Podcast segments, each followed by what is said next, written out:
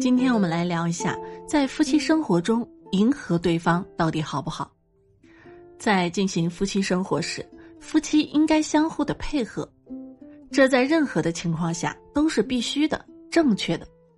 但是对于迎合对方，这就要做具体的分析了。夫妻双方在夫妻生活上常常是不一致的，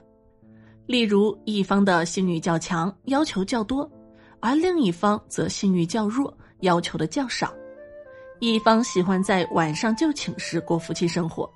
另一方则喜欢在半夜或者是早晨；一方喜欢动作强烈些，而另一方又喜欢轻柔一些；一方喜欢做某种动作，而另一方则并不感到舒服等等。对于这些问题，夫妻双方应该进行坦诚的交流，让对方明白自己的需要和爱好。以便相互配合、相互照顾，有些方式方法问题当然可以改进，有些差异则需要相互的谅解、相互照顾。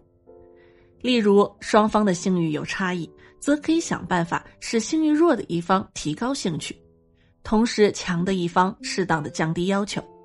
双方寻求出一个最佳的中间点，使双方都能够较为满意。可是，迎合就有些不同。迎合往往是一方对另一方的勉强的、无原则的迁就，而这是不能持久的。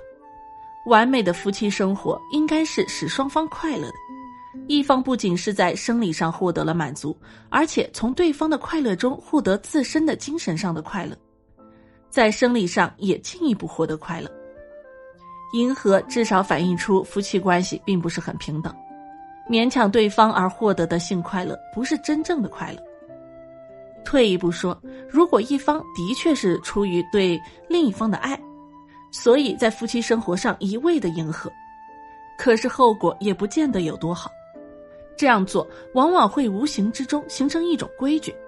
既认为过夫妻生活是一方的权利，另一方则必须的服从、伺候与满足自己。这从根本上说，这是对巩固夫妻关系是十分不利的。必须要牢记。